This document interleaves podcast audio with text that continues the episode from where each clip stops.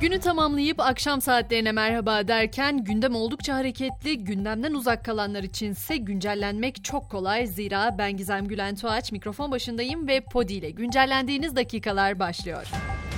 Maalesef Kuzey Irak'tan gelen acı haberle başlıyoruz. Pençe Kilit Harekatı bölgesinde teröristlerce açılan taciz ateşi sonucu uzman onbaşı Muhammed Karaçam şehit oldu, iki asker de yaralandı. Muğla'da ise alevlerle mücadele var. Marmaris'in Yalancı Boğaz mevkiinde ormanlık alanda çıkan yangın rüzgarın da etkisiyle kısa sürede yayıldı. Alevlerin Aksaz Deniz Üst Komutanlığı'na ulaşmaması için önlem alındı. Yangınla ilgili 85 yaşındaki bir kişi gözaltında. Ekiplerin karadan ve havadan müdahalesi sürüyor. Öte yandan Marmaris'teki bu yangına müdahale için Kastamonu'dan yola çıkan Rusya'ya ait yangın söndürme helikopteri ise Denizli'nin Çardak ilçesinde düştü. İki kişi hayatını kaybetti, beş de yaralı var.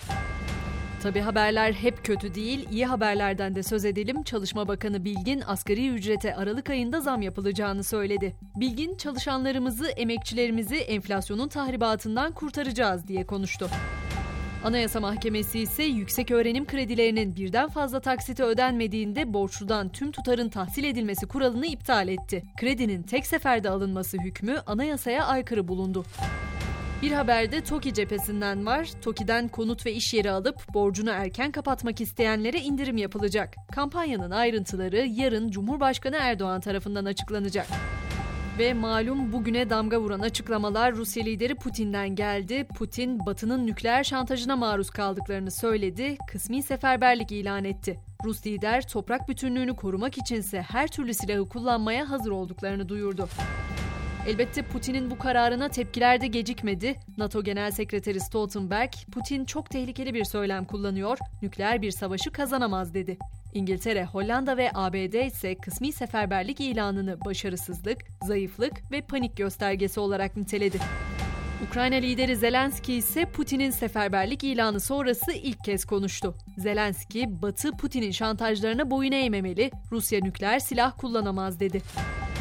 Sadece Rusya-Ukrayna arasında değil, dünyanın pek çok yerinde pek çok ülke birbiriyle gerginlik yaşıyor malum.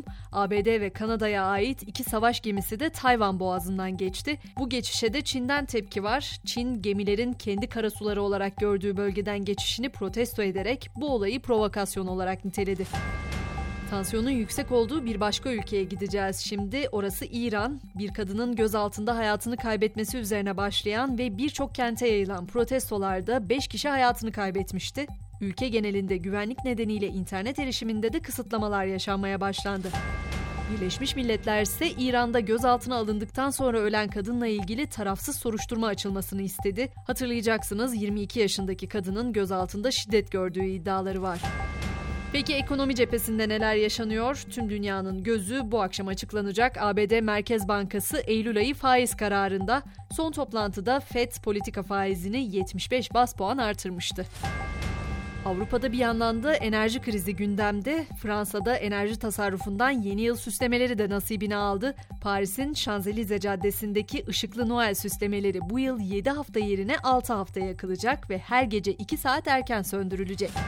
Avrupa'daki yüksek enflasyon ve enerji kriziyle yükselen ev kiraları İtalya'da ise Erasmus öğrencilerini mağdur etti. Öğrenciler sokakta kaldı. Ev bulamayan öğrenciler tren istasyonlarında ve sokakta sabahlamaya başladı. Elbette spor severleri de unutmayacağız. Spor haberlerine de göz atalım. A milli futbol takımımız UEFA Uluslar C Ligi 1. grupta yarın Lüksemburg'u ağırlayacak. Başakşehir Fatih Terim Stadındaki karşılaşma 21.45'te başlayacak. 2024 Avrupa Futbol Şampiyonası eleme turu kuralları ise 9 Ekim'de Frankfurt'ta çekilecek. 53 ülkenin katılacağı elemelerde 10 grup yer alacak. Ve Süper Lig ekiplerinden Hatay Spor Teknik Direktör Volkan Demirel ile 1 artı 1 yıllık sözleşme imzaladı. Volkan Demirel Hatay Spor'la ilk maçına Sivas Spor karşısında çıkacak.